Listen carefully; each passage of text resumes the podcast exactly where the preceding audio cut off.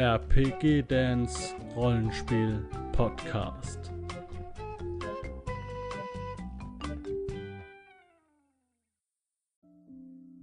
Ja, herzlich willkommen hier zu einem neuen Video und mit diesen entspannten Klängen, die entspannten Klänge der Totenruhe, widmen wir uns heute einem der abgründigsten äh, Charaktere, die man bei Midgard spielen kann, darf. Ich weiß es nicht. Ähm, ich weiß auch nicht, ob man diese leichte Musik gut hören kann. Ich habe sie jetzt ein bisschen lauter gedreht. Wir sprechen heute um den finsteren, über den finsteren Nekromanten, den Totenbeschwörer oder Geisterbeschwörer, wie er heißt. Und ähm, ja, eure Aufgabe ist ganz klar. Ihr könnt als einziger, soweit ich das gesehen habe, ja, nekromantische Sprüche lernen. Ihr könnt mit Geistern reden, ihr könnt Geister beschwören, ihr könnt Skelette auferstehen lassen, ihr könnt untote Familiare erschaffen, ihr könnt untote Ghule und Zombies erheben. Aber zu welchem Preis? Tja, zum Preis der Ächtung, zum Preis des äh, ja immer auf der Hut seins vor den Scheiterhaufen, vor der Bevölkerung, die mit Forken und Waffen nicht zurückschrecken werden, euch den Kopf äh, von den Schultern zu trennen. Ja, dementsprechend ist der Toten oder der Nekromant ähm, schwierig umzusetzen ähnlich schwierig wie der Finstermagier. Ich habe jetzt von einer dunklen Aura nichts gelesen, von daher ist das schon mal eine ganz schöne Sache. Ähm, man kann sich dann als Hexer tarnen vielleicht oder als irgendjemand anders. Wir schauen rein. Oh! da ist es mir wieder passiert. Ja, na gut, nicht so schlimm. Also der Nekromant, abgekürzt NE, ähm, ist an Anforderung schwer. Ich würde jetzt sogar sehr schwer sagen. Ähm, aufgrund der im Kampf, ja, relativ hm, schwierig einzusetzen. Zauber, man muss immer aufpassen, nicht entdeckt zu werden. Äh, man muss sich im Verborgenen halten. In der Gruppe ist es auch immer schwierig. Äh, ja. Aber würde ich sagen, schwer bis sehr schwer. Also er ist wie der Finstermagier.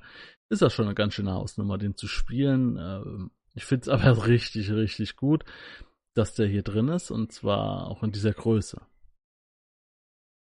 Ja, also in dieser Größe, ihr werdet gleich sehen, was ich mit dieser Größe meine. Denn ähm, der Nekromant hat äh, ja, der hat ein bisschen was zu bieten. Na, wir gucken dann rein. Ich bin gerade so in diesem klerikalen, ruhigen äh, Timbre unterwegs. Ich werde es jetzt noch mal ein bisschen aufdrehen. Also, Zaubertalent und Intelligenz, wie bei den meisten Zauberern, ist gesetzt. Völker, die einen Nekromanten entwickeln, äh, außer den Menschen natürlich, Gnome und Zwerge. Die Zwerge haben, die hat's richtig erwischt, ne, was jetzt so diese finsteren Sachen angeht. Ich glaube, die haben so ziemlich äh, bei den ganz finsteren Sachen immer irgendwie eine Hand mit im Spiel. Ich muss mal schauen, ich habe das Buch zwar leider nicht, ähm, dieses Zwergenbuch von Midgard. Wenn jemand eine, ein, äh, das Zwergenbuch von Midgard 4 hat von euch und, ähm, und, und benutzt das nicht mehr oder spielt kein Midgard 4 mehr oder was auch immer, ähm, und kann das zu einem normalen Preis abgeben, dann soll er sich gerne bei mir melden über Facebook. Das findet ihr unter dem Video. Da ist mein Facebook-Account verlinkt. Da könnt ihr mich anschreiben. Also das Buch suche ich noch händeringend. Ähm, die Zwerge sind bei mir leider noch ein sehr blinder Fleck. Also was jetzt die originalen Midgard-Zwerge angeht. Ne? Ja, ich weiß, dieses Buch ist, Buch ist mit Gold aufzuwiegen und äh, dafür könnt ihr 100, 200 Euro nehmen. Naja, aber vielleicht ist ja jemand, der, der halt sagt, es ist ein bisschen eingerissen oder die Ecken sind eingerissen oder das Lesebändchen ist ausgefranst, das ist mir alles egal. Ich brauche das Buch ja, um es zu benutzen ja, und nicht, um mir es schön ins Regal zu stellen und weiter zu verkaufen. Ja. Typische Fertigkeiten, er hat Zauberkunde. Das war's dann auch schon. So, jetzt gehen wir mal in die Fertigkeiten rein. Ähm, Alltag, Sozial, Wissen, jo, und Waffen 2. Also er hat relativ wenig Fertigkeiten, natürlich Wissen ein bisschen sozial, naja, vielleicht, vielleicht kann er sich damit ein bisschen verstellen, was auch immer. das ist auf jeden Fall ja nicht der Anspruch von einem Nekromant. Dementsprechend hat er auch außer Wissen jetzt keine besondere Lerngruppe. Ähm, aber er hat halt drei Lerneinheiten in Nekromantie. Also er kann nekromantische Zauber von Anfang an lernen. Und er kann drei Lerneinheiten beherrschen und zerstören. Ähm, verwenden. Also das ist nur das, was er ne, beim Start lernen kann natürlich. Ähm, dementsprechend ist das ein sehr destruktiver Charakter, ne? Sehr destruktiv. Und ähm, ja, wie gesagt, also ich finde das sowas sehr, sehr spannend, obwohl ich mir ganz, ganz, ganz wenige Konstellationen vorstellen kann, wo das funktioniert.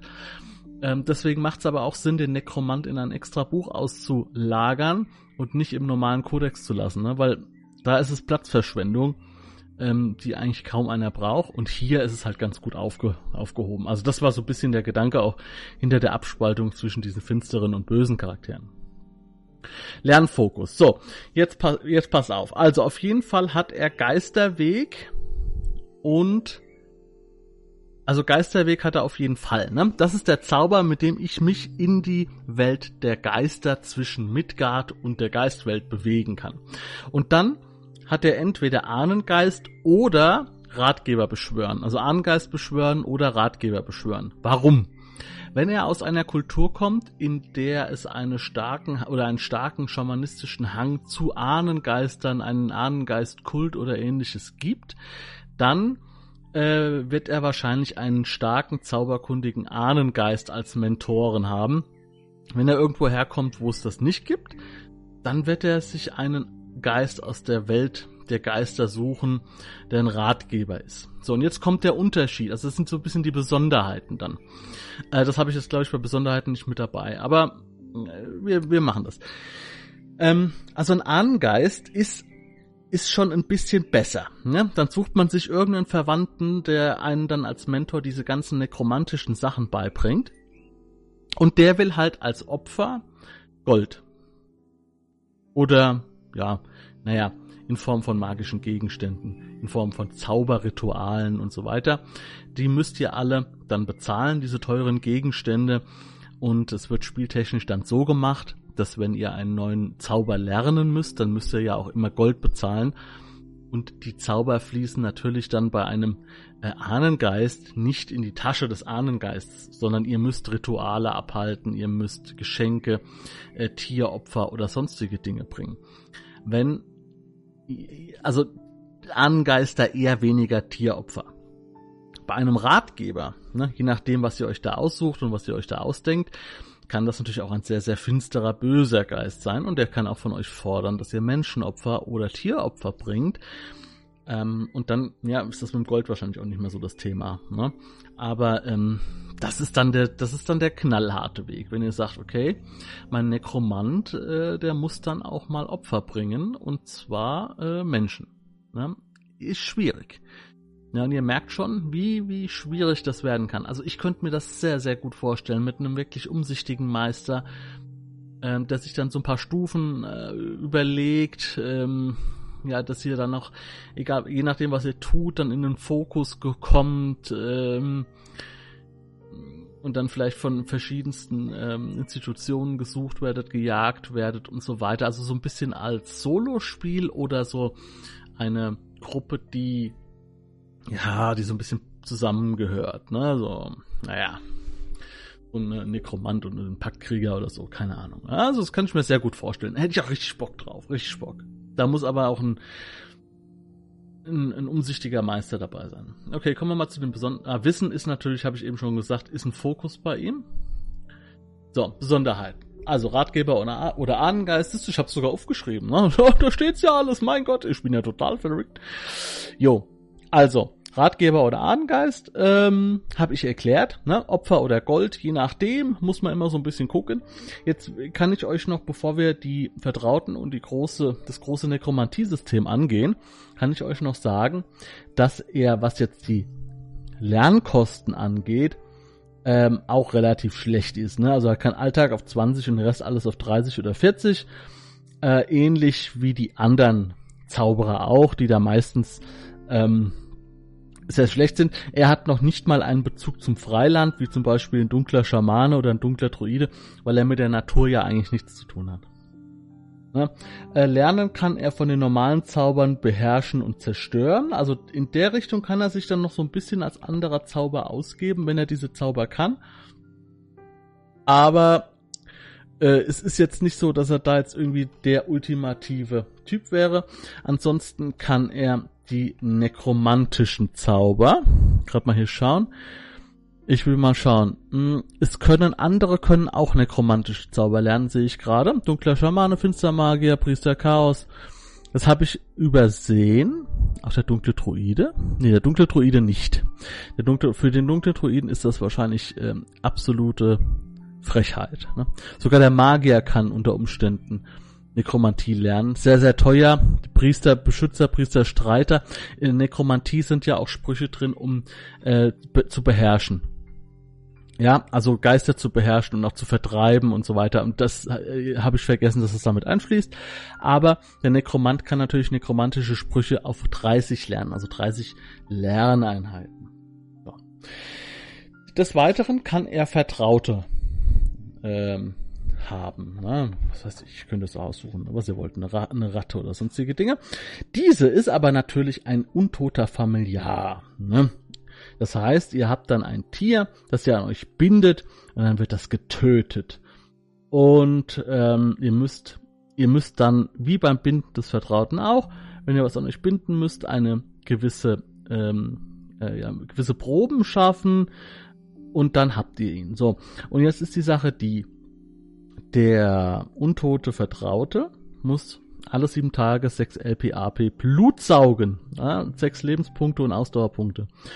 Ähm, man kann sich dann aussuchen, ob man das selber, ähm, ja, ob man sich das selbst irgendwie äh, abzapfen lässt, ne, muss aber dann 6 LP und AP opfern, äh, oder ob man versucht, Opfer zu finden. Ist schwierig, ne, hat beides seine Vor- und Nachteile.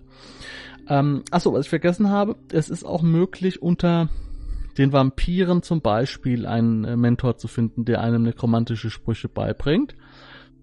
Ähm, oder, oder ähnliche dieser Wesen. So, jetzt kommen wir mal zum großen Nekromantie-System. Ich gehe jetzt hier in dem Video natürlich nicht detailliert drauf ein. Das wäre mal wirklich ähm, ein Video, ähm, ich muss ja eh irgendwann auch mal diese ganzen Zaubertypen angehen, die Sprüche so ein bisschen. Irgendwann werde ich das mal machen, auf jeden Fall. Und jetzt muss ich gerade mal sehen. Also, erstmal ist es so, dass die Nekromantie ähm, ein komplett eigenes ähm, Kapitel hat im Dunkle Mächte. Und es gibt ein nekromantisches Bestiarium. Auch nochmal. Ne? Also Nekromantie ist hier einfach ein Thema. Es sind zwei große, relativ große Komplexe. Bei der Nekromantie da, das müsst ihr, deswegen ist auch die Schwierigkeit als schwer oder sehr schwer, da müsst ihr äh, euch da äh, einlesen, wie die Geisterbeschwörungen funktionieren. Es gibt nochmal eine extra krit kritische Tabelle für Fehler bei der Geisterbeschwörung, dass die Geister dann auf einmal im, ausrasten. Ähm, Beschwörung von Ahnengeistern, Handlungsmöglichkeiten von Geistern und so weiter und so fort. Und dann habt ihr einen kompletten Almanach der Nekromantie, die halt jetzt auch für andere natürlich wichtig sind, die nekromantische Sprüche lernen müssen oder wollen. Aber äh, müsste eigentlich dann im Arcanum müssten da schon die drinstehen, die alle lernen können. Äh, das muss ich eigentlich mal überprüfen. Ich mach mal ganz kurz Pause. Sekunde bitte. Es interessiert mich. So, da bin ich wieder zurück. Also im Arcanum ist jetzt kein einziger, äh, jedenfalls habe ich jetzt nichts gesehen, nekromantischer Zauberspruch drin.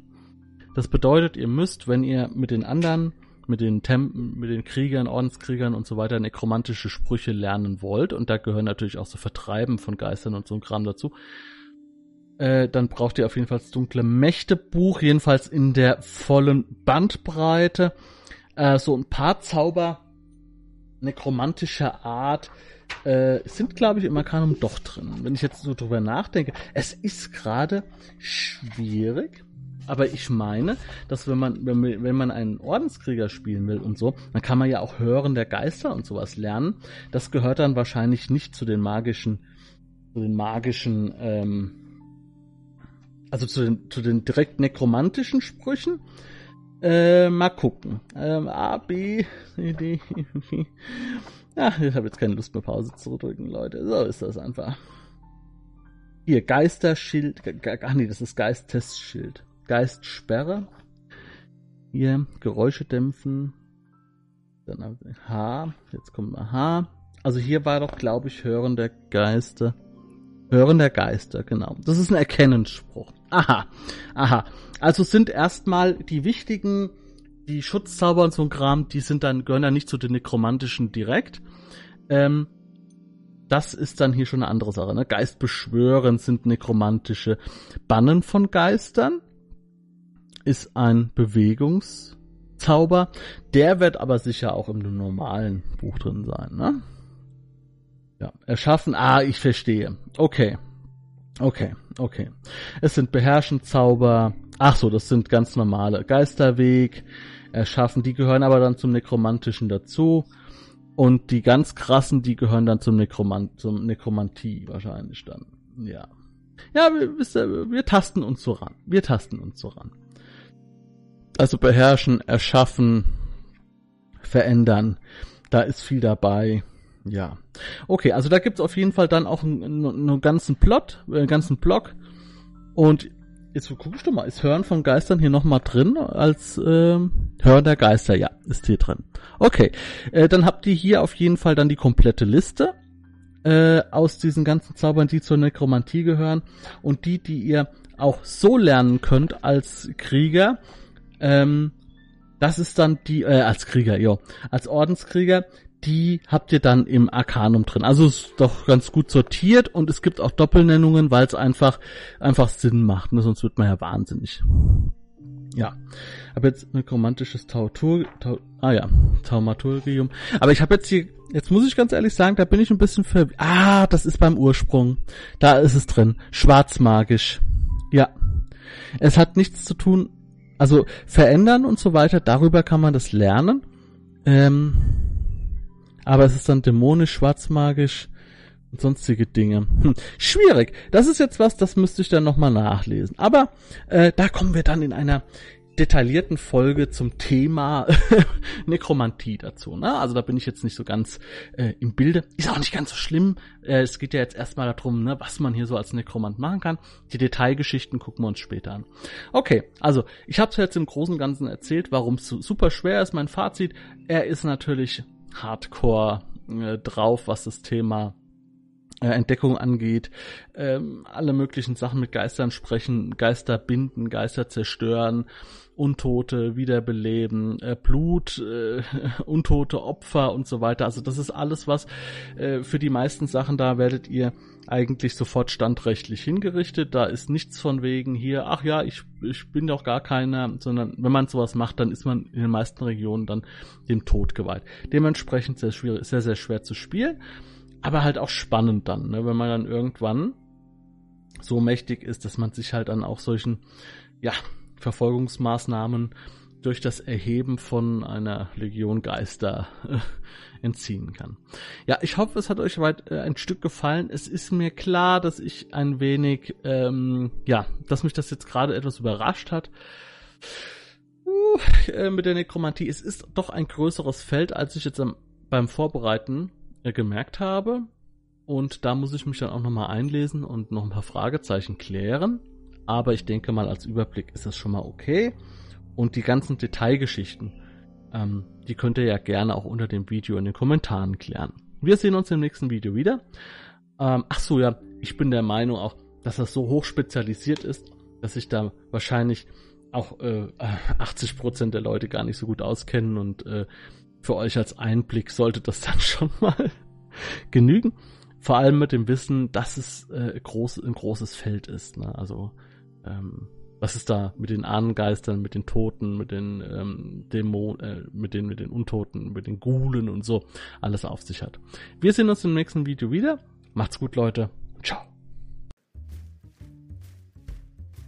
Falls dir dieser Podcast gefallen hat und du Interesse an Pen and Paper Rollenspielen wie Midgard, Fate oder DSA hast, dann schau dir mal meinen Kanal auf YouTube an. Link unter diesem Podcast in der Beschreibung.